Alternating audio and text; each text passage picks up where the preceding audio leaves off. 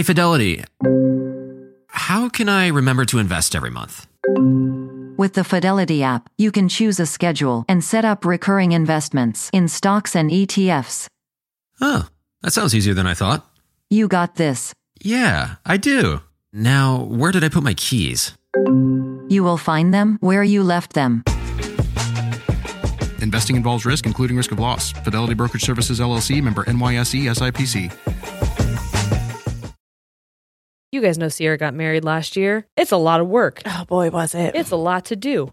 And one thing that really helped her figure out what to do first, where to access certain resources, how to get people to know where they were supposed to go for a wedding. Zola. With Zola, you can discover venues and find vendors easily. You can message and book vendors right on their website. And truly, when I say that that was the first part that we had to do, and also one of the most intimidating and hardest, it's so nice to just have them all listed right there and be able to talk to them right there and then. They also have free planning tools, which is really helpful because you don't know what you don't know. And when you go to Zola, you have a guest list manager, wedding website templates, a budgeting tool, because dang, can a wedding get out of hand real quick? Mm-hmm. It could all eliminate so much stress and you'll save so much time, all because it's like a one-stop shop. That's so true. With Zola, you can plan your entire wedding in one convenient place. From the day you get engaged and search for the venue to the day you send out your save the dates, make your registry, and even taste your cake. Zola has literally everything you need to make the whole process super easy and actually enjoyable. There's even a 5-star app that helps you plan on the go or on your couch. Start planning at Zola.com. That's Zola.com.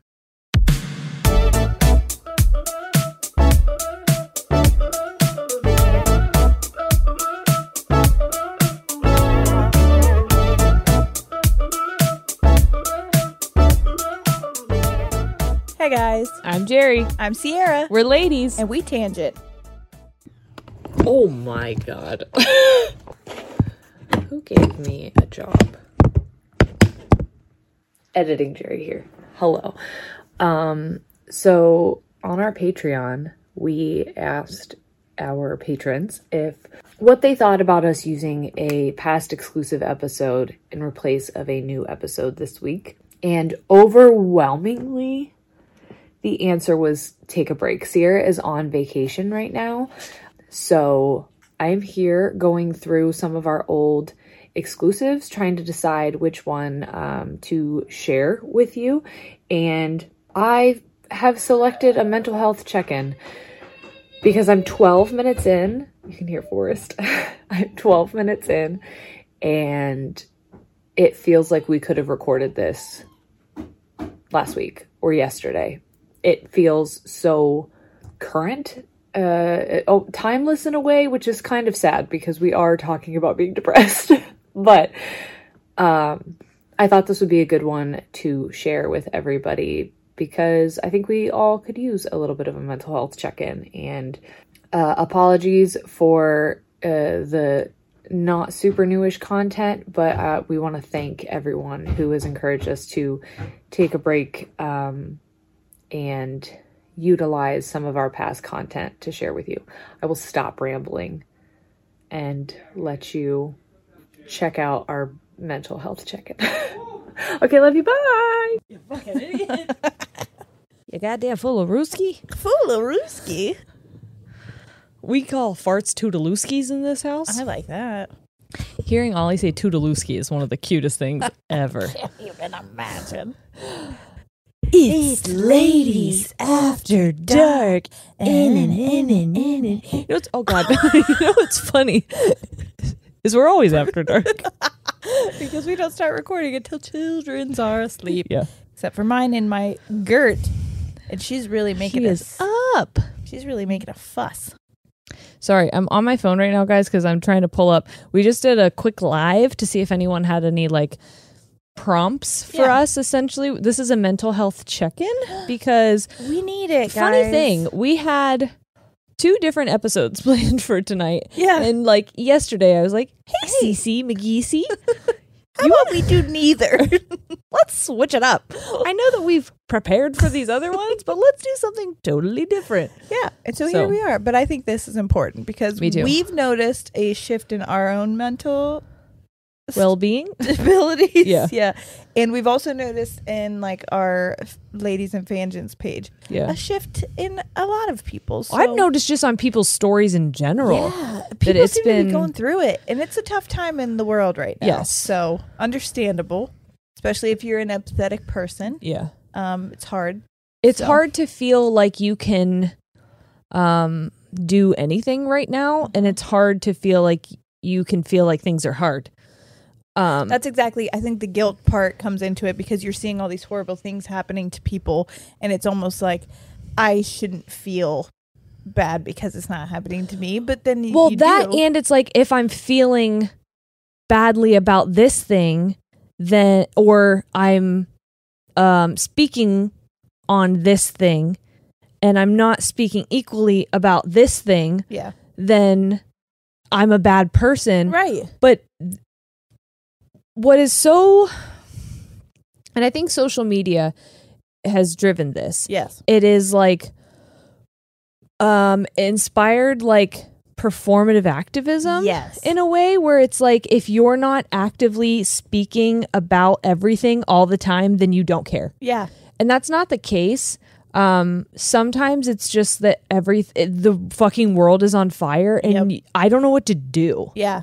What can you do? Right. If you talk about it, it's almost like, was that even enough? Right. You know? And so, what is enough? And who gets to decide what enough is? Yes. And, you know, if you say a comment like, we're so sorry to hear about so-and-so in passing, right, feels like maybe it wasn't, you know, you didn't dedicate enough time to it. But right, God, there is not enough time in the world to dedicate to half the things that are happening.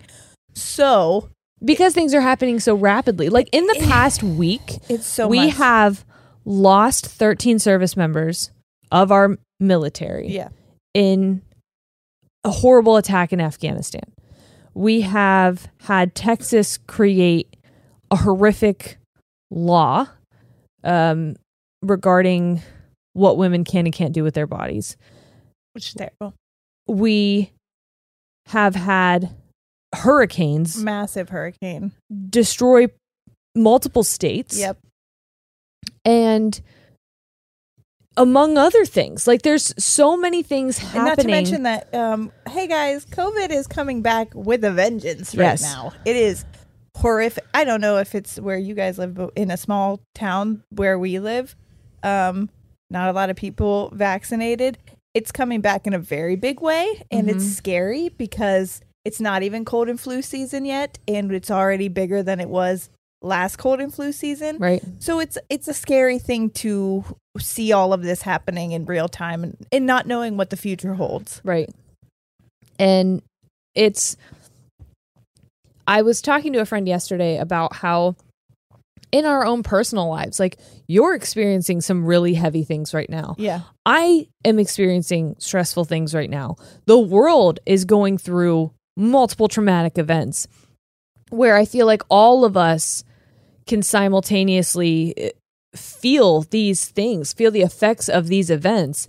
And with us having this platform, there's a responsibility that comes along with it to speak on these things or to acknowledge different groups of people and the things that they're going through as a sign of like solidarity with them. Yep. And it's also like hard to do that. It's not hard to be in support of people or stand in solidarity with people, but like to feel like what we're doing is enough. Yes. And it's also hard to feel like we have any right to complain or to feel. I was saying to a friend, like, if you have a broken, and we've said this before, but if you have a broken arm and I stub my toe, we both say, ow. Yeah. Your pain that I could probably agree is worse than my pain doesn't mean that mine didn't hurt. Exactly.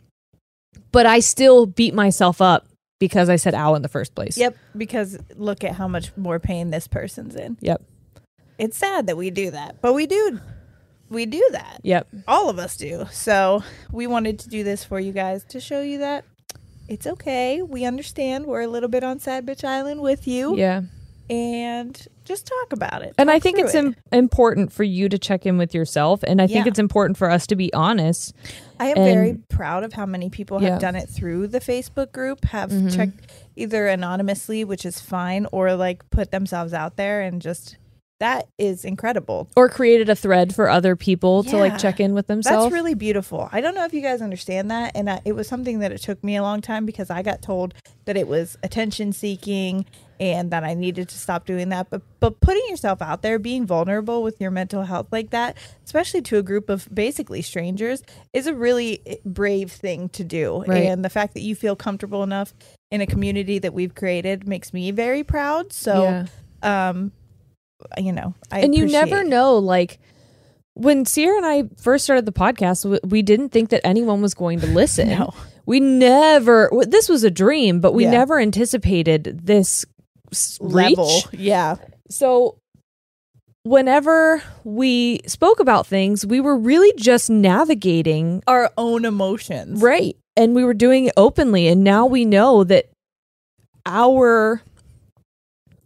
in our journey, we essentially were like giving other people ways to articulate what was happening in their own mind and ways to advocate for themselves. And like that is so, so valuable. You never know if what you have to say could be the thing that makes it click for someone else. Yes. It could be a life-changing thing for someone else that for you was hard, vulnerable, or maybe it was just like a nothing thing that you were just venting about could be the thing that was life-changing for someone else. Exactly. So thank you guys for doing that in our fandoms page and connecting with each other and creating such a safe space for people to be open. It is beautiful. Yeah. It's a really lovely thing to witness. And that's why we got on there today and we were on live for 5 minutes. Yeah. And we wanted to see if there was anything specifically you wanted us to talk about, because we can obviously ramble. We have proven to do that. But we wanted to see if there was anything mental health related that you guys wanted us to touch on. Yeah. I'm going to. The first question we got was, what are your favorite ways to combat Sad Bitch Island? I'm not good at it. I will tell you what mine is. Number one, napping. It might not be healthy, but that's, I don't know. See, I can't do that. Better. Yeah, I know. Number two, trashy reality TV shows. Mm-hmm. Oh my God, are those my guilty pleasure when there is nothing more than watching just drunk young people make out with each other. Yep. And I'm mind numbing. It really is, because Corey was watching it with me. I binged all of Are You the One, by the way. So thank you. You're welcome. Because it was beautiful. And Corey watched, he would come in during season 3 and 4, I think. Do you have Hulu? Yes. Oh, I've got to 6. Okay, you need to watch Love Island. I know. I probably will next. Okay. I'm going on maternity leave. But Corey was like, this is the dumbest show I've ever seen, twice while I was watching it. Season 6 rolls around and he's like, this is so dumb. But he also is not moving from his seat. Yeah. And then the night ends, he's like, hey, don't watch any more without me. I was like, season 6 was tough. Yeah. That was I didn't understand the groupings there. No, it didn't make any sense to me. I think that they start fucking with people, I'll be honest. Because I think some of those pairings I would have never thought. No. Yeah. I don't agree. But anyways, so that's what I enjoy doing. Just find something that you love that you can kind of shut your mind off. For me on Sad Bitch Island, the way that my mind works is really against me. So if I can find something to focus on that's also not heavy, it's really kind of nice. I don't have a lot of options. I also don't realize, I see some people saying that, they feel themselves sailing off to Sad Bitch Island, they're on their way. I never realize it until I'm there. And I'm like, when the fuck did I get on this beach? How am I here right now? Yeah. That's how I used to be. The more you get there, you'll catch on to the cues. I think I'm so distracted that I don't realize it. I know one thing that I do for myself is I try to go on a walk a day. I try to go on 1 to 2 walks a day. It's not necessarily relaxing because I do have my kids with me, and sometimes Ollie doesn't want to ride in the wagon, and so it's stressful. Yeah. It's at least getting out of the house. Yes, I'm trying to get out of the house. But I just one thing that always helps me is I listen to like folk playlists. Oh. Essentially, if it's music that you would hear in a movie if someone woke up in a cabin and then like walked outside with a warm cup of coffee. Ooh. And like a robe. I love those vibes. That, but like music. Yeah. That's the kind of music I'll listen to. And the other day, Ollie and I were painting. And so watercolor painting apparently is a calming thing for me. Yeah, any kind of outlet. We can't tell you specifically what to do because it's going to be different for anybody. Yeah. But here's the problem. When you're on Sad Bitch Island, the biggest way that I know I'm sailing there is when I start to feel a loss of passion for things that I used to like. I just don't care to do them anymore. I don't want to. And so when I start feeling those, I cling on to the one, I like hyper focus on the one thing that is bringing me joy. And it's usually trashy reality shows. Yeah. But it could be anything. Whatever it is for you, even if it seems like it's not productive, because I beat myself up all the time when I watch like TV a lot, when I binge it, because I'm like, Sierra, you could have been doing this, this, this. Don't let yourself do that. Do not let your mind do that. Tell yourself this is your medicine and just focus on whatever is giving you any kind of serotonin or dopamine in that like moment. If you injured your leg and you had to do some kind of physical therapy, you wouldn't look at your physical therapy as a waste of time. Exactly. You would think of it as a way to get your leg better. Yes. Even though it's taking like hours out of your day. Right. Yeah. Wait. Time out. Oh, yeah. Let's check and see if we have any sponsors. I am obsessed with clothes. Oh, yeah. It's a problem for me. It's a problem for my closet. Mm-hmm. Okay. And that's why I'm so excited to be sharing Nuuly with our audience, because Nuuly is a way to try out trendy styles, colors, silhouettes, all different kinds of things that maybe you've been interested in, but are like going to make your bank cry. Mm-hmm. Now you can rent them for a period of time and then you just ship them back. For just $98 a month, you get your choice of any 6 styles each month, access to thousands of styles from more than 400 brands with inclusive sizing. That's another beautiful thing because a lot of places may not have options for everyone. And this has so much diversity, not only in the brands that they offer, but also they have fast, free shipping and returns and professional cleaning in Nuuly's state-of-the-art laundering facility. Plus the option to buy what you love. It's fun, it's sustainable, and you can save because you get to try out a bunch of stuff that you like, or maybe you're like, I don't know, maybe I would like this. And then you get it and you're like, I don't think that's for me, but there's no commitment to buy it unless you really do love it. And you're like, you actually can't have this back, Nuuly. Mm-hmm. I'm keeping it. Nuuly is a great value at $98 a month for any 6 styles, but right now you can get $20 off of your first month of Nuuly when you sign up with the code Tangents20. Just go to NUULY.com. That's Nuuly with 2 U's and enter the code Tangents20 and sign up to get $20 off your first month. That's NUULY.com. Nuuly with 2 U's with code Tangents20. Nuuly subscription clothing rental. Change your clothes. Sometimes it takes a different approach to help you unlock your true potential. With Capella University's game-changing FlexPath learning format, you gain relevant skills you can apply to your career right away. Earn your degree from an accredited university and be confident in the quality of your education. Imagine your future differently at capella.edu. Capella University is accredited by the Higher Learning Commission. Learn more at capella.edu/accreditation. When you need mealtime inspiration, it's worth shopping Kroger, where you'll find over 30,000 mouthwatering choices that excite your inner foodie. And no matter what tasty choice you make, you'll enjoy our everyday low prices, plus extra ways to save, like digital coupons worth over $600 each week. You can also save up to $1 off per gallon at the pump with fuel points. More savings and more inspiring flavors make shopping Kroger worth it every time. Kroger, fresh for everyone. Fuel restrictions apply. Okay, next question. Let's see. Mom guilt and the anxiety and depression that comes with it. Ooh, that's a big one. I was just talking to Shane about mom guilt yesterday. Mom guilt's bad. Because I realize that when I say yes to things, I am also saying no to something. Yes. So I had a couple inquire with me for like next weekend. And they said, hey, my photographer might not be able to make it from Utah. Are you by chance free? I am free.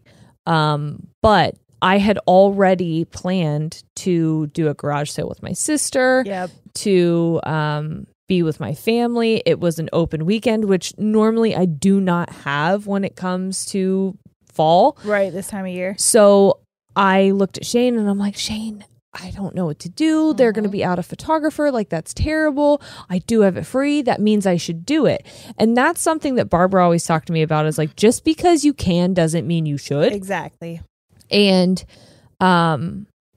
me saying no to the couple isn't me being a bad person. It's me saying yes to family time. Yes. It's me setting a healthy boundary for myself when it comes to work. And I've never thought about it that way before. I always thought that, like, I am supposed to give all of myself to everyone else, and fuck me and my family, essentially. Like, it was always, it doesn't matter what I want. I'd have to help other people. That's what I need to do. Right.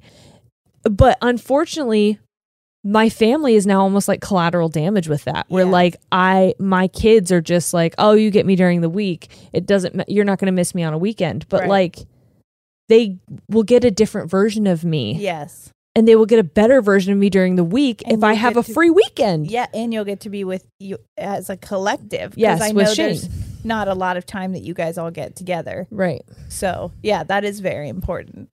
It's difficult, I think, with things like, it's mom guilt is so easy to come by, because here's the thing.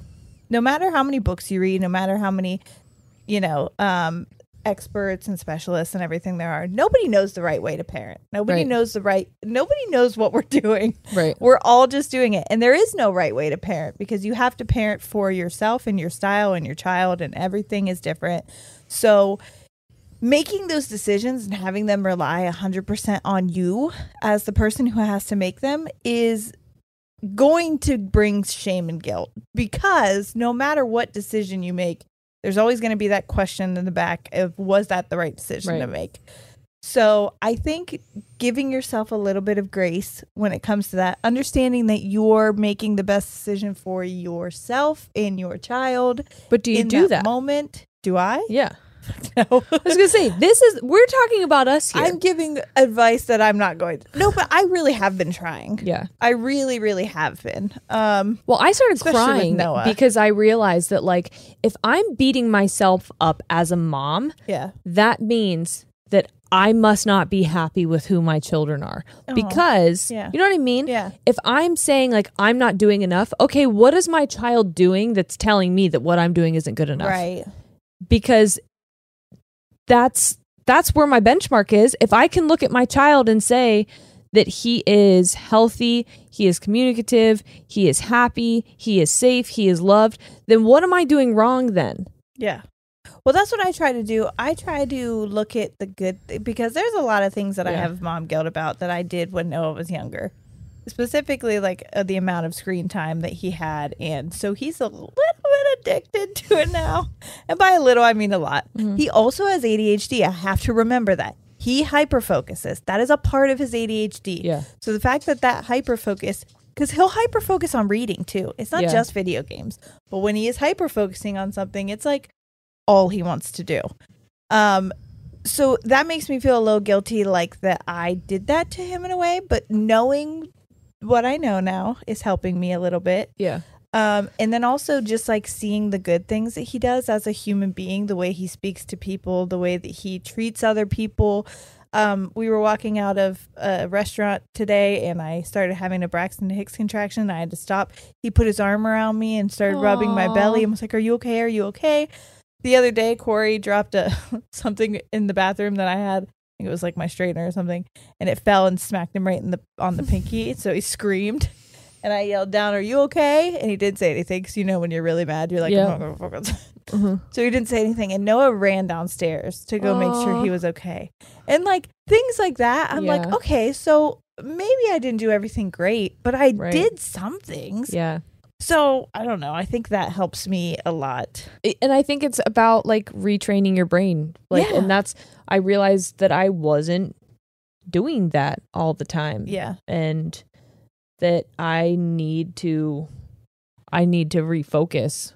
Now, I have a lot more mom guilt with this baby. Why? Well, just because she's not even here yet. That's why. It's just like because I can't for sure tell that she's 100% okay. Yeah. And right now, she is focused. Like, nobody else is doing anything for her but me. So, like, if something were to happen, I know this isn't true, but in my mind, if something were to happen, it's like, oh, it's on me. Yep. I am her safe place right now. Yep. And I'm the only one that can provide anything for her. So, like, that, I guess it's not depression. It's more, I get, like, mom anxiety right now with the fact that I'm, like, almost to the finish line, but, like, we're not there yet. And do you think that that stems from your miscarriage? Oh, yeah. And what happened with Noah, where he tried to come early, and like everything was fine with him, but you know, I just feel like I didn't, now that I know certain things through like child psychology courses I've taken, I did not have a really good pregnancy and a way to set him up like for life, just because I lived in a poverty situation more so than I do now. I didn't have access to like really healthy foods and vitamins and all these things. I was stressed all the time, and I know now that those affect their moods. So like, it's probably why he has anxiety. But like, you know, because it couldn't have been genetic. Well, it probably is genetic too, but that feels like my fault. I don't know. Pregnancy is, I think, that's like, I never realized how like mom guilty I feel like it's the most when I'm pregnant, and probably right after. Just I still like, feel it from my losses. Yeah, like I feel guilty. I feel guilty that they're not here. Yep. And then I feel guilty for feeling guilty that they're not here. Well, I told you. Because then my kids wouldn't be here.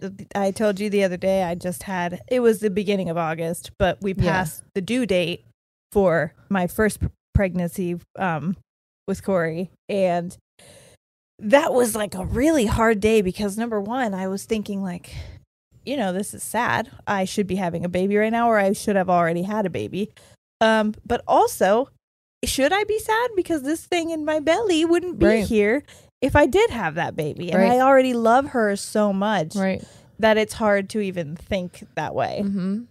So. We the anniversary of my surgery for Jonah was in July. And I saw the pictures of us when we went right after your surgery, so I knew that. Yeah, because we went hiking right after. I have a scar on my leg from that day. And it's still very, very hard for me. Like, I see a picture of a kid with Down syndrome and I just cry. I cry because I think like, why couldn't that be me? Why couldn't he be here? Like, why didn't he make it? Like, that's not fair because so many do. But then I have to check myself. Like, if he did, my life would be so different. And Ollie wouldn't be here. Forrest wouldn't be here. Like, I don't know what would have happened. And like, I think about life like dominoes, not the pizza. And then you said it in my stomach. I was like, "Oh, I'm hungry." The game, the tiles. But I think about it like a bunch of dominoes stacked up, and my domino knocked into, you know, like losing Jonah was a shift, and it knocked a bunch of it was a chain reaction of a bunch of other things, but and like how many people, like I think about Jonah and how Jonah led to photography, and while I was at that photography workshop, people told me I should have a podcast, and like there was all of these things that happened, that ripple effect to now me having you and having like this relationship with you, and us having this relationship with all of these people. Like his domino, the ripple effect that he had on other people's lives, like that has so much meaning. But like inside me, the guilt of I couldn't keep him safe, I did something wrong, but like I didn't. But well it's hard. Just hard to so basically we don't know. It's just a constant battle, and it never goes away, and that's why I have wine. It will never go away. I really don't think it ever will. But I like to think that, kind of like, I hate to be cliche, but like things happen for a reason, and you just have to like roll with the punches, kind of. And I think it's also parenting. I think it's also beneficial that like our mindsets are kind of shifting from what am I doing wrong to what am I doing right. Yes. or what am I doing well, or, you know, celebrating who they are instead of beating ourselves up for who we're not. And if you make a mistake, because we all do, like I said, I've caught myself making multiple mistakes, that just catch it and change it. Like that's all we can do is try to grow and be better people. I'm a much better mother to Noah now that than I was in the beginning. And I feel bad that I know I'm going to mother this baby better than I did Noah, because I know more and I'm older. I have more resources. I just know that I'm going to do a better job. However, I don't beat myself up because something that happened there made Noah who he is. Right. And he's wonderful. Right. And we have a close bond, and I love that. Someone said, can you talk about the last time you were truly happy versus just feeling content? Or no? The last time I was... I can. Okay. So we went to Michigan last weekend. Sierra and I recorded two podcast episodes like early. Normally we record on Fridays, but we recorded like last Wednesday or something because we went to Michigan. I shot a wedding there. We were there Thursday, Friday, Saturday, came home Sunday. And it was the first time the four of us were going to have a family vacation. It was the first time we were having a family vacation, period. Yeah. Because like we had taken Ollie to the beach, but it was with Shane's entire family at a beach house. So like it wasn't just us as a family unit. Yeah. And then goodness, Forrest was born during COVID. So it was like, where are you going to go? 100%. Yeah. So we looked at where the wedding was going to be in Michigan, and it was like a 3-hour drive. It's right outside Toledo, essentially right across the border. And I thought that's not too far for us to take the kids. So I found this place to stay, and it was in Luna Pier, and we were on the lake. It came with a golf cart. Oh. We walked in, and there was the owner met us there, and she showed us around the house and everything. Mostly because she wanted to warn us that no one wanted us there. Oh. There were signs all around the cove that we were at that said something cove. I forget where we were, against Airbnb. They like did not want Airbnb people there. Damn. I know, because they associate Airbnb with like parties. Bachelorette parties, and they were like, this is a quiet place. So it was priced decently, and I thought it was in, they said they do that because they want to make sure they keep out the riffraff. You know what I mean? Understandable. So anyway, we walk in, she leaves, and there's a chalkboard wall. There's like a whole little play area. Oh. She had toys there for the boys. That's so sweet. And I'm staring out at the lake, and my kids are on the floor, and they are playing together. They're crawling and chasing each other around the couch. And I just started crying. Yeah. Growing up, I didn't have my entire family on vacations very often. My dad worked, at the park in town. He was the assistant park director, and like the peak season for the park is the summertime. Yep. And so he didn't get to come on family vacations with us, and family vacations were not always fun. Yep. And so like to have that moment where my kids were laughing and chasing each other around, and it was peaceful, and we were just together and present, like I was truly happy. Yeah. Oh, I love that. I just cried a lot. That's beautiful. Shane's though, like, are you okay? I'm like, no, absolutely not. I'm not okay at all. Let me have this. Yeah. That's really nice. Mine is this kind of the same, was when I was on vacation. I wish without Corey. Oh, I wish Corey would have been there. Yeah. That's hard for me. But there was a moment. I did go on vacations a lot with my family, but it was like a collective, like my whole family went. We would go with my aunts, my uncles, my cousins, my grandparents. My mom was a single mom back then, so she brought us two kids. But because she was a single mom, it was kind of like a tribe raising us, or like I always think of elephants. How there's like matriarchal, you know, figures. Yeah, and they kind of all take care of the kids. That's what it was like. So like we would stay some with my aunt, and she would take us out into the ocean, or we would stay with my grandma, and you know. So we did that. Me and my mom and my sister went, which I think I would have loved to have Corey there, but I just know that we're going to have so many family vacations. Yeah. Like, I'm looking forward to what you just described, but I'm also happy that I got one last time, because I told my mom and my sister, like, that was a big thing for us. We were so obsessed with how we grew up in our childhood. We kept trying to do that. So we would go when we could every couple years, the three of us, and then sometimes I'm like getting emotional. I know, I'm sorry. Well, I'm getting emotional thinking about like you and Corey and Noah and your baby, like being on a vacation, because like you never went on a vacation with your parents. No. Like, and you're going to be able to be there as a family unit. And like the second that you are standing there hugging Corey and you're seeing your children, like that's what. See, so I want you to record it. I want to see you cry. I will. But like, so that's the moment I'm looking forward to. However, it was a nice goodbye to a moment that I'm going to get emotional. It was a nice goodbye to a moment that I've had my whole life, which is like the single mom and like sisters helping raise the kids. And it was really just a nice, I don't know, it was beautiful. We were all on the ocean, and there was a point where my sister, she's got really long arms and she's very tall. She's gonna be very mad that I said that, but she's not an exclusive member, so I can't. So fuck her. But she's much taller than all of us, so she had Noah, because when the big waves came, you know, she threw him up. And it just looked like my Aunt Lori, who, by the way, if you have listened before, she's the one that passed away. It was very much like seeing into the past, but like, but it was also knowing that that was going to be the last time. It wasn't a sad thing for me, though. It was a beautiful, like, end of an era kind of thing, because it's like I'm growing up.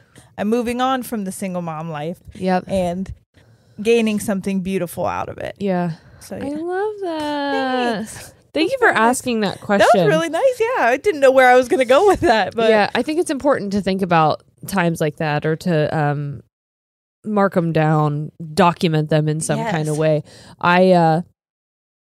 It was so lovely being on that golf cart, and Ollie like wanted to drive it all the time, and because where we were at, it would have been your nightmare.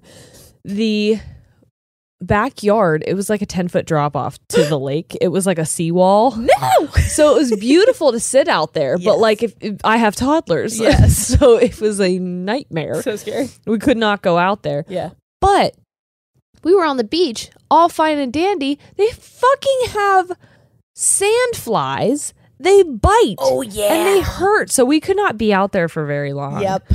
So it was like all well and good until the flies fucking bit us. Ouch. Oh, yeah. No.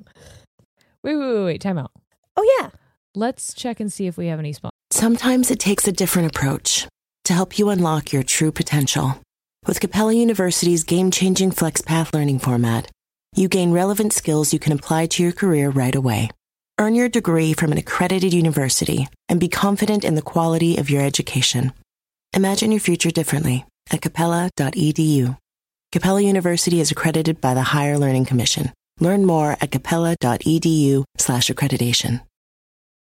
Want to connect with a family member who doesn't speak your language? Then check out the language learning program Rosetta Stone on desktop or as an app. Rosetta Stone is designed to immerse you in the language you're learning through an intuitive process. Plus, the True Accent feature even gives you feedback on your pronunciation. And with a lifetime membership, you have access to all 25 offered languages. Get started today. Visit rosettastone.com/pod50 to get 50% off your lifetime membership now. That's rosettastone.com/pod50 for 50% off. Answers. How do you manage intrusive thoughts? Not well, I'll tell you. Not well. Okay, so that was one of the biggest things that Barbara and I focused on when I first went to therapy, was figuring out what were my intrusive, distorted thoughts. And here's the thing. Sometimes they are mean to me, and other times they're just fucking weird. And I'm like, get out of my brain. You know, when I have intrusive thoughts is sometimes when I'm having sex. Oh my God, same. I'm like, get out of here. Yeah. Yeah. It's same. Uncomfortable. I don't think, do men get that? Maybe guaranteed some, but definitely not mine. I guarantee no. Because he's in the zone. One time, I ruined sex. You did? And Corey told me I did. But we finished, so it was fine. But one of my intrusive thoughts was I had just gotten out of the shower. Mm-hmm. And so my hair was all wet and kind of gross. And so I just was, he was like in the mood. So I just pulled it back into a low pony. I'm George Washington. Midway through me being on top, I said, because I couldn't, it was so intrusive that if I didn't say it, I was going to think about it the entire time we had sex. I looked him straight in the eye and said, do I look like a founding father? And he was like, get off of me. And you're like, so yes. He literally goes, why the fuck would you say that right now? I was like, because if I didn't get it out, you don't know me at all. You were going to finish and I was going to be here George Washingtoning myself. And I was going to be signing the Declaration of Independence. So he's like, no, you look beautiful. And I was like, thank you. We can continue now. He's like, I don't want it anymore. No, he didn't. He said I ruined the mood. He got back. He got back in the group. I had to help, but I was like, funny. I'm really sorry. But then the entire rest of the time, guess what? I didn't finish. Because I know that's my problem. Because my intrusive thought the rest of the time was, good job fucking ruining it by saying the Alexander Hamilton thing. Oh, I'm that way too. I talked about the plastic bag thing. Oh yeah. So like I will think about that. Yep. And I will just think like, he's staring at it. He can't see his own dick past your paper bag there. So he's really enjoying himself, you nasty. Corey told me, he's like, why can't we ever have the light on like when I'm from behind? And I'm like, 100%, because in my mind, all I'm wondering is if you're staring at my hairy butthole. Yes. Yeah, and if there's hair on it, I don't know. I can't reach back there anymore. It's very scary. Well, everybody gets hair on their butthole. Yeah. So if you say that you don't. No, I know that I do. Who are you lying to? I know that I do. Well, but I have friends that would be like, I've never. And I'm like, okay. Stop lying. How do I deal with intrusive thoughts? I say, get out, you. I have to say them out loud, apparently, in rude moments. Sometimes I have to say them out loud. But other times I have to like challenge them. Well, my therapist told me what I should do is when they come in, immediately write them down and then immediately write out like a different way to redirect it. So if I was thinking like, do I look like a founding father now? No, I don't. Yeah, that's it. Just answer it and then that's it. And do it every single time because it'll start to become a habit and you'll have like two voices in your mind, one challenging the one that's being the weird one. I had an intrusive thought today that was like, no one actually enjoys being your friend because they think that you only want to talk about yourself and that you are not supportive of them. Yeah. And people are going to get really tired of you. So like, that's something I have to challenge. I have to challenge them. My intrusive thoughts are mean. Yeah. And anytime there is like a disagreement or a space with someone, I always feel like it's validating my intrusive thoughts. And so it gets harder and harder to battle them. That's why I was my most successful, my most healthy version when I was going to therapy once a week. Yeah. But I was seeing so much progress that I would go back every week and be like, I have Barbara, nothing to talk about. Yes, I didn't have anything to say. And it's because I was being validated so frequently and I was practicing validating myself so often that I wasn't getting into those holes. Yep. But now I went from weekly to bi-weekly to monthly and now I'm fucking struggling. Yeah.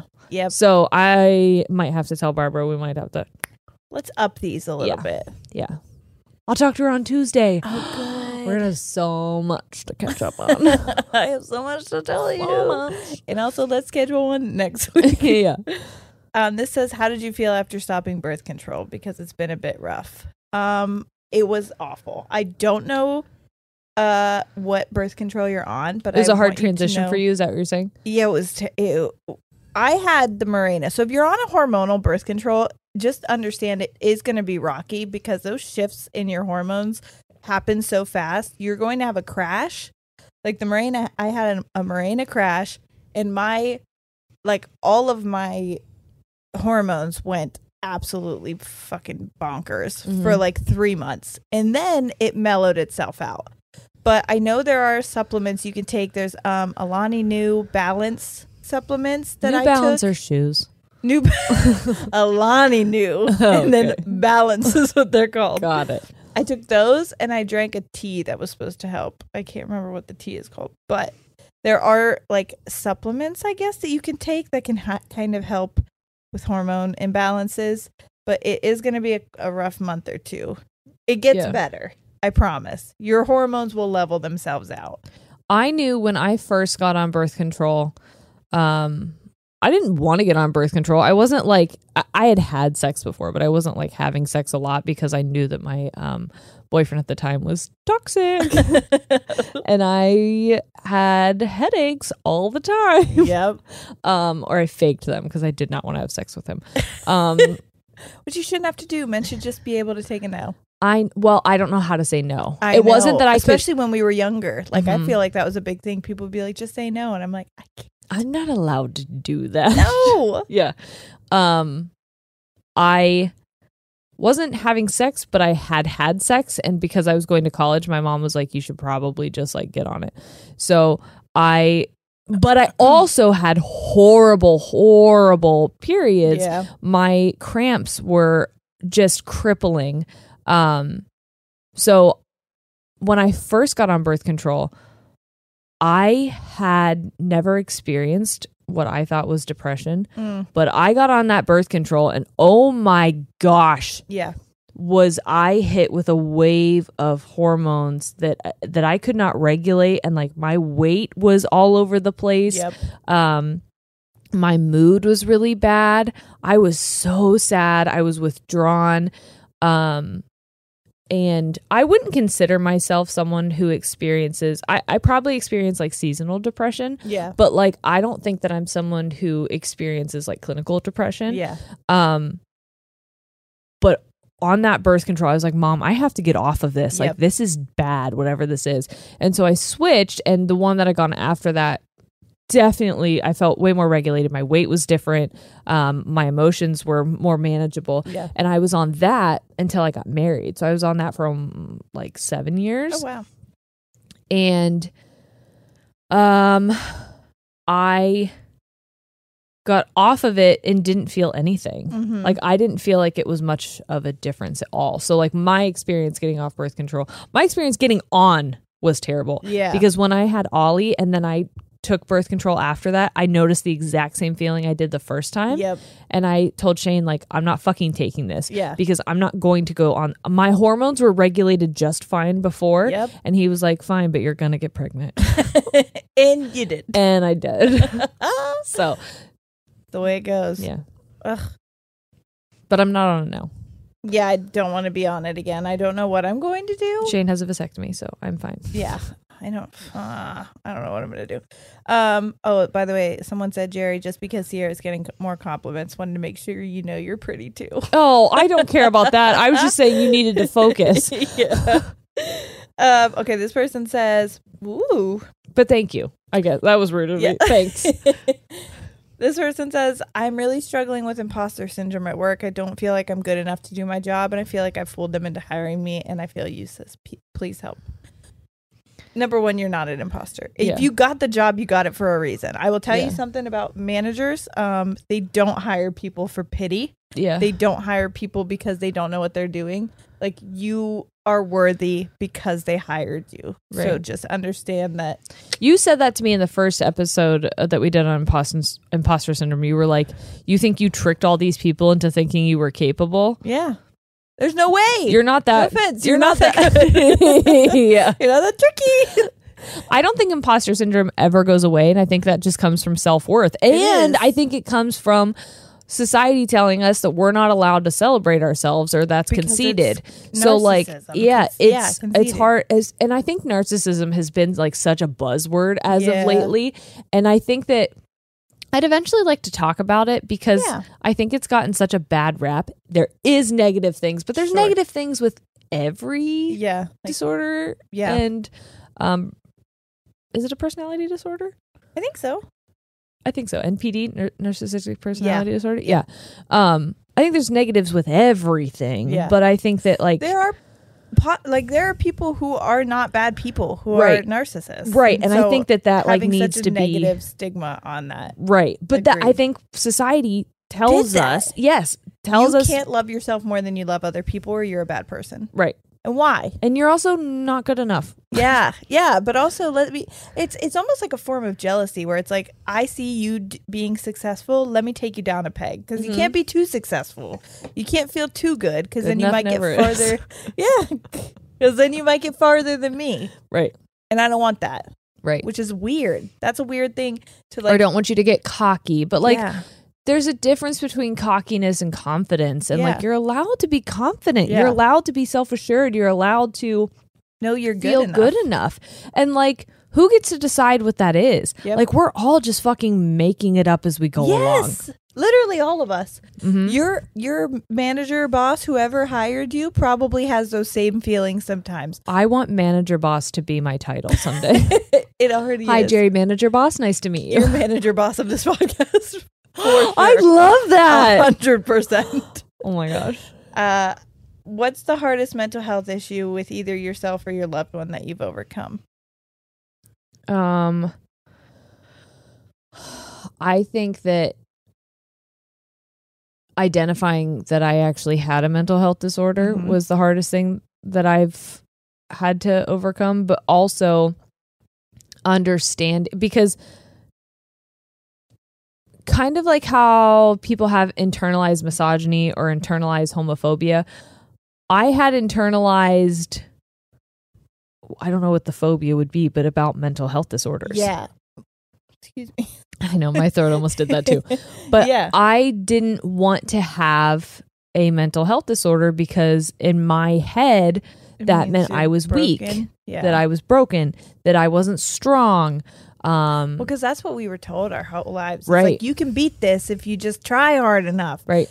Sierra, you're not depressed. Oh, you just need to get out there and exercise a little bit. And if you feel it, don't you fucking dare let anyone else know. Yeah. Because they're going to use it. And you don't want them to think you're weak, do you? Yeah. And it's like, that is difficult to overcome. Just the fact of getting validated enough to be like, yeah, you do have this is, and it's not a bad thing. Right. It's just a new thing. Right. But now you have to learn to... It's almost just like you're still allowed to drive your car, but now there's obstacles in the way. But we're going to teach you how to drive through those obstacles. Yeah. And that's an important thing to learn. But getting to the point where you can get through those obstacles, where you have the ability to have someone teach you or medication that can help you. Yeah. Like that is hard to get to because I feel like a lot of us almost have imposter syndrome. I know I do with I'm almost 100% certain. I am 100% certain that I have ADHD. Yeah. Everybody who has come in contact with me tells me they know I have it. Right. And I know that that's probably where my anxiety and depression have stemmed from. Well, you have a lot of experience with Noah's diagnosis. It's not like you're... I'm just like guessing that I have it because sometimes I can't focus. No, like I've seen it manifest in my son. His dad, go to therapy with him, so you hear his therapist talk about it with him. And, his dad has it. His dad is diagnosed and on medicine, and we have a lot of the same qualities like that. Right. He knows has stemmed from you. We have the same things that made you get your diagnosis. So like I'm certain, however, because I don't have it written down on paper, when I say it aloud or when I make an excuse as like, oh yeah, that's ADHD related, I feel like I don't even think when I get diagnosed that I'll feel comfortable saying I still don't. Yes, because I'm like, people are going to think I'm just using that as like a... That's why that person who sent that comment made me so upset, because it's somebody who's saying like basically...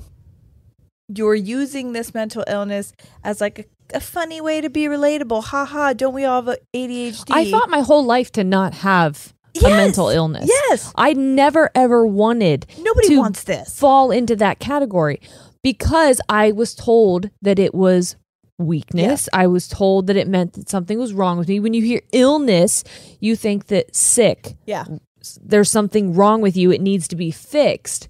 And I didn't want to have to be fixed. Yeah. And when I was sick, like regular, like throw up sick, yeah, I was told to hide it because people were counting on me. Yep. And if I missed school and I missed basketball practice, then my team would be let down. Yep. So work through it. Are you really, you need to go puke in the hallway and then come back. Mm-hmm. You need to rally. And so like I learned that illness was bad. Yeah. Sickness was bad. I need to hide it. That. Yes. Because if people know, then they're counting on me. They're going to think I failed them. Yeah. And I didn't want to fail someone by having a mental illness. And that's not what it is. Yeah. And so it's taken a lot of courage to claim it and say, yes, I have these things and it's okay. Yeah. And it's so helpful. And this is going to be a hard road to learn. But it'd be even harder if I didn't acknowledge it. Yeah. Mm-hmm. So it's almost like you're given tools in that validation and in that diagnosis. And those tools now, you're like, okay, let's see what we can do. Let's see what we can build with this to make our lives easier. However, it feels like I'm not allowed to have those tools because I'm a faker. Yeah, because I'm doing this for attention. Yeah. If I have a mental illness. Right. I do. And I'm allowed to say that I do. Yes. And I'm allowed to advocate for myself and give others tools to advocate for themselves, which reminds me, this week I'm in busy season, and it's busy season for us with the podcast, but I'm also in busy season for photography. And I have been feeling really overwhelmed. And when I'm overwhelmed, I just shut down. That's why I told you I have 100 unread text messages. Yeah, you just like, I've never had that many unread text messages in my fucking life. Yeah.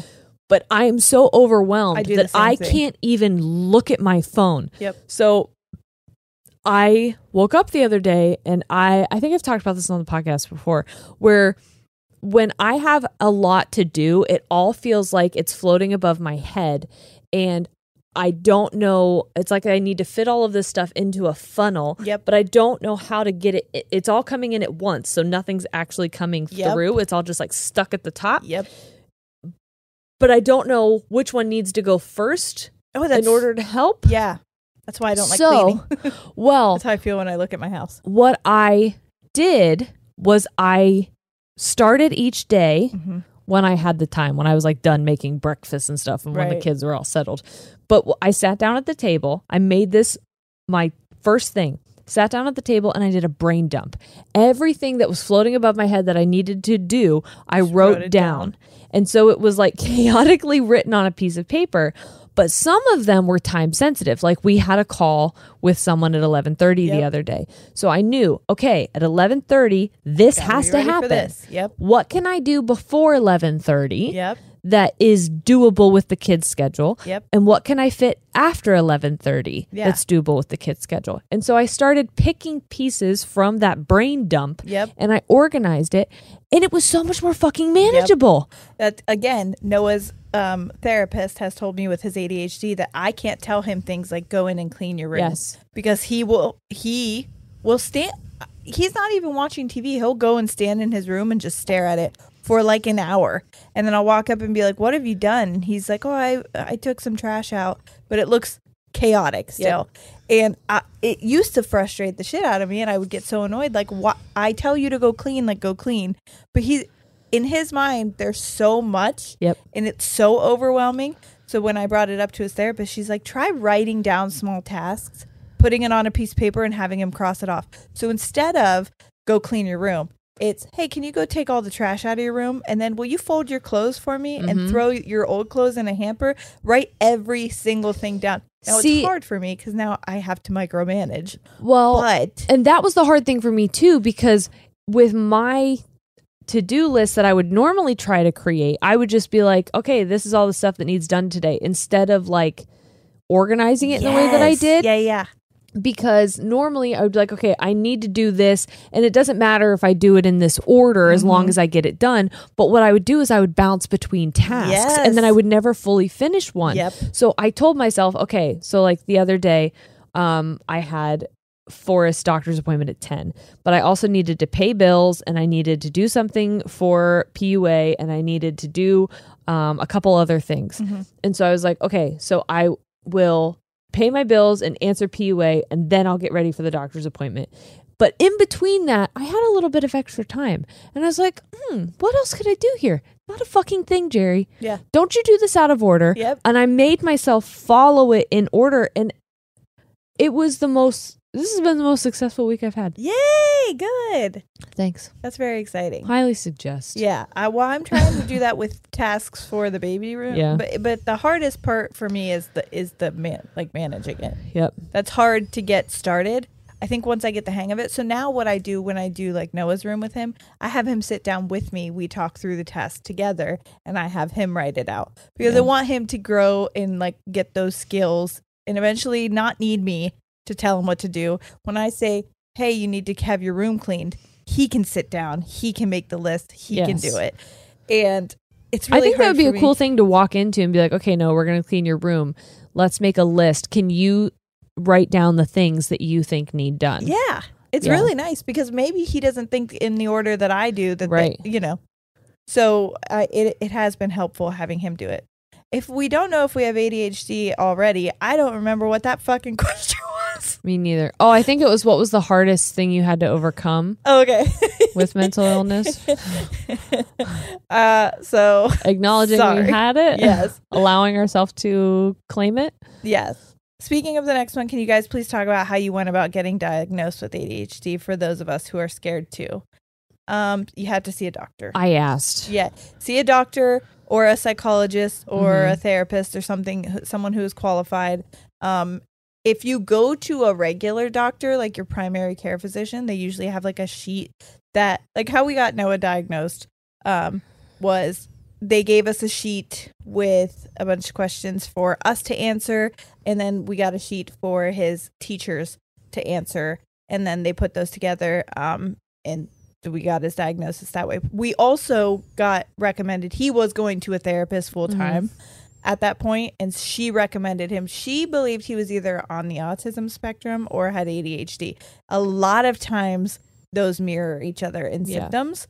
So, he makes entirely too much eye contact. He didn't when he was younger. I don't know if you remember that. The reason why we started taking him was my boss has a daughter who was autistic, and I went to a work Christmas party thing. Yeah. Like you could bring your kids and they had Santa and everybody was trying to talk to him. Now I know it's just when he's shy with new people. Like for you, he never had that problem. Right. Because he's known you his whole life. Right. But for new people, he wouldn't, especially when he was younger. And my boss pulled me over and was like, hey, I'm not trying to be like anything. I just, did you notice this? Because that's how I found out that my daughter was on the spectrum. Yeah. And I just wanted to bring it to your attention. And I was like, oh, I appreciate it.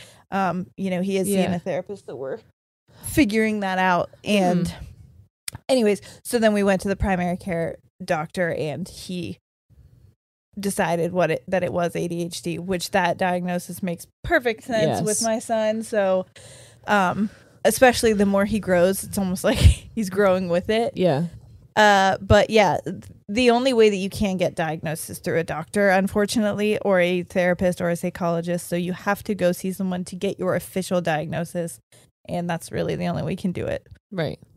And I mentioned before, I'm going to say it again, go ahead. Is don't be afraid to ask, because worst case scenario is they say no, and then you at least have narrowed down your search to figuring out why maybe you're struggling in certain areas or having a hard time with certain things, and or you do find out that yes, you do have this, and then you can equip yourself with all the tools that you need to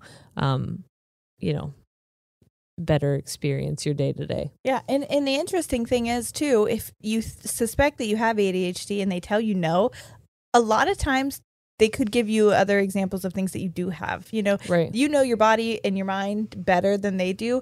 And so if something's off, and so it could be something like being on the spectrum. It could be that you have an anxiety disorder that's manifesting in this way or depression, things like that. And so just asking about it is the first step. And even if it's not what you thought it was, it could turn out that you find out what it really is. Right. So. And also, I would suggest that, even if you don't get a diagnosis, there's so many resources online for if you suspect you have something, do not self-diagnose, first of all. Yeah. I obviously do not self-diagnose yourself. But if you are thinking that you may have ADHD, for example, if you go online and you look for tools, mm-hmm. resources that help, strategies, kind of like what we were saying with making lists or breaking down into smaller tasks, and you utilize those in your, they're not like exclusive to people who have ADHD, yes. or neurotypical people or neurodivergent people. Like, they're not exclusive for only, like, you can only use these strategies if you have this diagnosis. Exactly. If you're afraid to ask, but you think it might be a thing and you want to try some of those strategies, there's no harm in doing that. If it helps you, it helps you, you know, even if it's not your diagnosis. And the only reason really that you need a diagnosis is, number one, to validate yourself, right, and to be able to say it, because again, that's why I don't fully say that I have it with confidence, mm-hmm. because I'm not officially diagnosed, but also it can help if you need medicine, mm-hmm. But a lot of times if you're already going to therapy, even if they don't officially diagnose you, they can help give you those tools, even if they don't know that that's, like, you could just say, hey, I have problems with organizing and things mm-hmm. like that, and they'll help you through. My therapist was giving me tips for organizing, but she never told me that she thought I had ADHD, right. But the way that she was helping me are tips that I've seen for people with ADHD, so right. Yeah, you're exactly right. What is some advice you wish you would have received earlier on in life in regards to caring for your mental health? I can say my very first one is, do not listen to other people when they try to tell you that you're fine. Yeah, that you're fine, that you're being over dramatic, mm-hmm. or that you're lazy. There's likely, if you've ever been called lazy, there is a reason why. I need people to understand that. Because not a reason why you were called lazy. A reason why you don't want to do things. There's a reason why you are quote unquote lazy. Like, I don't believe really that laziness is just inherently a thing that people mm-hmm. have, especially if you have you've lost motivation for things that you enjoy. Like, if you were truly lazy, you would still do the things you enjoyed. You just wouldn't want to do anything else. But when you have like depression or a crippling anxiety disorder or ADHD, or a mood disorder in general, anything, it can manifest itself into looking lazy because you're basically paralyzed. Like, when I would be like, now I think that it's an ADHD thing, not a depression thing. Mm-hmm. But I would sit there and have so much going on in my mind that I'm like, I literally can't do any of this. I mm-hmm. would rather just lay here. Mm-hmm. And people would call me lazy, but at the same time, I'm like, my brain is going a million miles a minute. Right. Like, this isn't lazy. Mm-hmm. There's no way. I remember the other day I was having a panic attack and I was sitting on the couch, and I had to have like a really heavy blanket on me because I was feeling like floaty. Yeah. And I kept hearing in my head over and over again, get up, get up. Oh my God, I'm like Bo Burnham now. Get the fuck up. Yes. I was like, get up, get off of the couch, move, do something. And my body would not move. Yeah, literally. I feel, when that happens to me, I literally feel paralyzed. So I could look to someone on the outside like I'm lazy mm-hmm. and just want to lay on the couch, when really I'm screaming at myself to get up and nothing's happening. Yes. So I don't know. I just really try to tune out other people, because so many people in the world don't understand mental health. Is this you talking to younger you? Yes, it really is. And their ignorance of mental health disorders and mental illnesses, they should keep that ignorance to themselves. Yeah. But there's nothing you can do except for tune it out, because people are going to try to be quote unquote helpful in a way. Uh-huh. And a lot of times, because they mean well. They think that being overly positive and just encouraging you, toxic or like positivity. Yeah. Yeah. Mm-hmm. I wish I would have known about toxic positivity back then, because I was receiving so much of it and I thought, wow, these people really love me. And feeding it to yourself. Yeah. And they did. They thought they were helping, but it was just making it worse. So. Yeah. I wish I would have known that failure isn't a thing. Yeah. Oh, I love that. I was so scared to do things because mm-hmm. I was afraid to fail. I don't often do anything unless I think I'm going to be successful at it. Same. Or I don't start something unless the first time I do it, I can be the best. Same. And then if you're not, you're like, wow, I suck. I'll never do that again. Yep. Which is, but I also, everything takes practice. I know. And I can look at other people and think that they're allowed mm-hmm. to try things more than once or to have a growing period and to learn, but I have to be mm-hmm. perfect right out the bat. And I wish that, like, I realized that stopping something doesn't mean I failed. Yeah. And if other people are disappointed either by my performance in something or by my decision to not do something, that is not my responsibility to bear that. Yep. And that I'm not failing anyone. The only person I can quote unquote fail is myself yep. by putting myself in situations that make me uncomfortable. So I wish that I realized a long time ago that failure is not a thing. I'm allowed to start things and stop things whenever yes. I want, and I'm allowed to not be good at things. Yes. Or that good is just whatever you make it. Yeah. So, and then not everything that you put yourself into has to be great. Mm-hmm. You could just do things because you enjoy doing them. Yep. I remember, I think I've talked about this before, that I was like, I suck at drawing. Why do I ever draw? But like, I liked it. And it yeah. didn't have to be good. Yeah. Who cares? It's just something to do with my hands yes. while my mind was running wild. Yes. Yeah. It reminds me of that one Friends episode where Rachel goes running and Phoebe wants to go running, and she runs like an absolute weirdo. Yes. And Rachel's like, I can't run with you because you look weird. And she's like well, I'm having fun. Yeah, I'm having a good time. Go ahead and run like a lame person. I'm going to go have fun. Yes. This one says, this is probably more so for you, but with both of you working from home, how do you separate work from your home life? I don't. Yeah, it's very hard. It's bad. It's very hard. I was just telling Shane yesterday that, because I was driving home from a session, and Shane was like, oh, I had so much fun with the kids. Ollie was so excited. And I know that when Shane gets home, the kids are like, Daddy's yeah. here. And they are so excited to spend like that hour, 2 to 3 hours with him before bedtime. Mm-hmm. And it's like a special bonding time that I don't ever get because yep. I don't leave and come home. Yep. Like if I leave and come home, they're normally asleep and I don't see them till the next day. Yeah. So I get jealous of that a lot because I have to figure out how to be a mom, a photographer, and a podcaster simultaneously every single day. Yep. And not be able to compartmentalize those different parts of me. They yeah. all exist simultaneously yeah. at the same time. Yeah. And that's hard. I can imagine that is hard because there's no room to just enjoy one of those at a time. Well, that and so like, because I have ADHD, like my brain doesn't know which path I'm on. Like yeah. when I was, there's no time to you can't shut off work, Jerry. She's always around. Mm-hmm. Like when I was a teacher, okay, I'm in the school building, I'm teaching. Yep. When I leave, I'm no longer teacher Jerry. I'm yeah. human Jerry. I'm wife Jerry. I'm mom Jerry. But like that doesn't happen anymore. Yeah. I can't object permanence. You know what I mean? Yeah. It's like when I'm in school, my tunnel vision, here I am. I yeah. know my role here. It's all overlapping. It has to be extra difficult too, I'm sure, because as somebody who has their own business, people contact you at every hour, yeah. all hours. Yeah. And the same thing with the podcast business. We're getting mm-hmm. emails at all hours of the day. Right. That, you know, if you look at them and then don't respond immediately, you could forget about them. And then it's like, there are no correct hours that you can put on right. something like that. So it really is like, unless you're sleeping, you're constantly working, and that is draining. Mm-hmm. That has to be incredibly draining. Mm-hmm.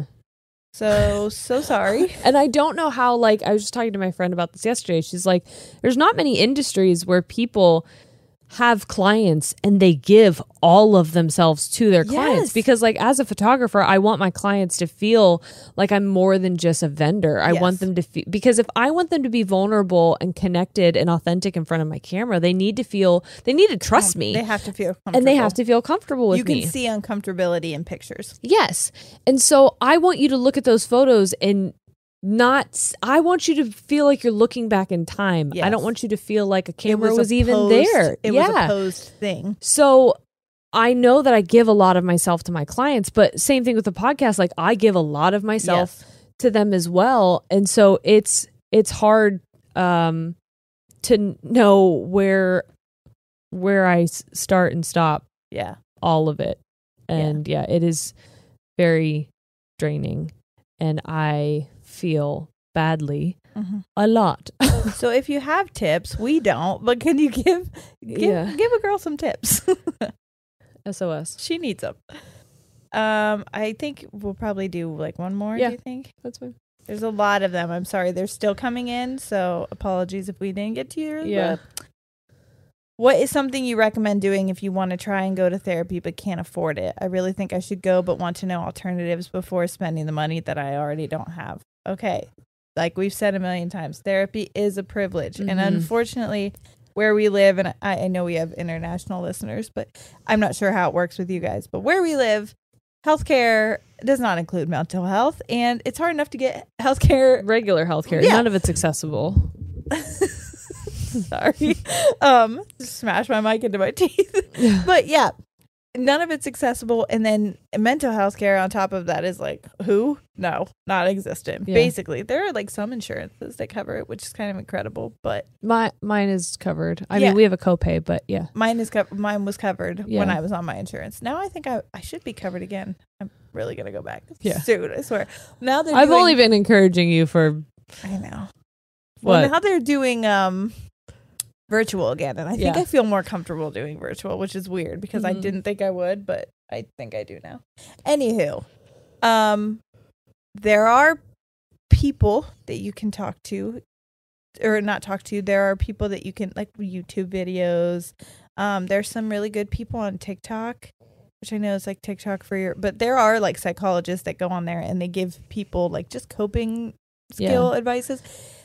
I would say if you don't know if you're diagnosed with something, possibly pay at least to get a diagnosis, because sometimes, like I said, I was treating the wrong thing, and that can put a like kind of hinder you. So as long as you can get like a diagnosis, that might help a little bit more. So at least then you can look for coping mechanisms for this specifically, because if you're just going into it, you're not really going to find a lot of resources that can narrow down your specific problems that you're having. But there are resources online. There's books. There's a lot of things that you can, you know, I've Googled many a what do I do when I'm in a depressive episode kind of things. And just reading about that can help if you can't get to an actual therapist. Yeah, we are very fortunate to grow up in a time with the internet. We really are. I think about that all the time. And I think about even like the difference between when you had a baby versus when I had a baby, like how much information is accessible now. God, it's crazy. Even being pregnant again, I'm like, where was all this 10 years ago? YouTube has been just a wealth of knowledge. Truly. But so, yeah.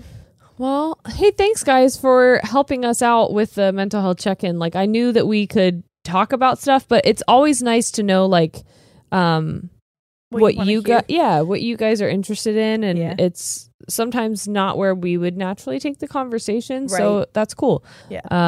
So thanks for hanging out on this exclusive episode. We appreciate you. We love you. This has been Ladies After Dark. Bye.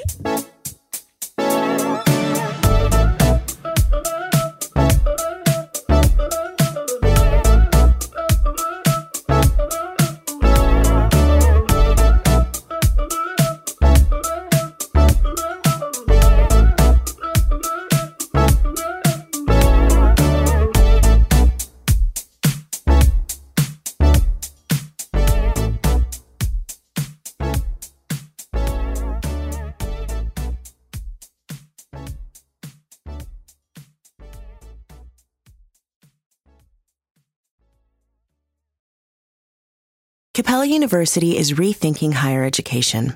With their game-changing FlexPath format, you can earn your degree on your schedule, so you can fit education seamlessly into your life. Imagine your future differently at capella.edu. The living room is where you make life's most beautiful memories, but your sofa shouldn't be the one remembering them. The new life-resistant, high-performance furniture collection from Ashley is designed to withstand all the spills, slip-ups, and muddy paws that come with the best parts of life. Ashley high-performance sofas and recliners are soft, on-trend, and easy to clean. Shop the high-performance furniture in-store or online at ashley.com. Ashley, for the love of home.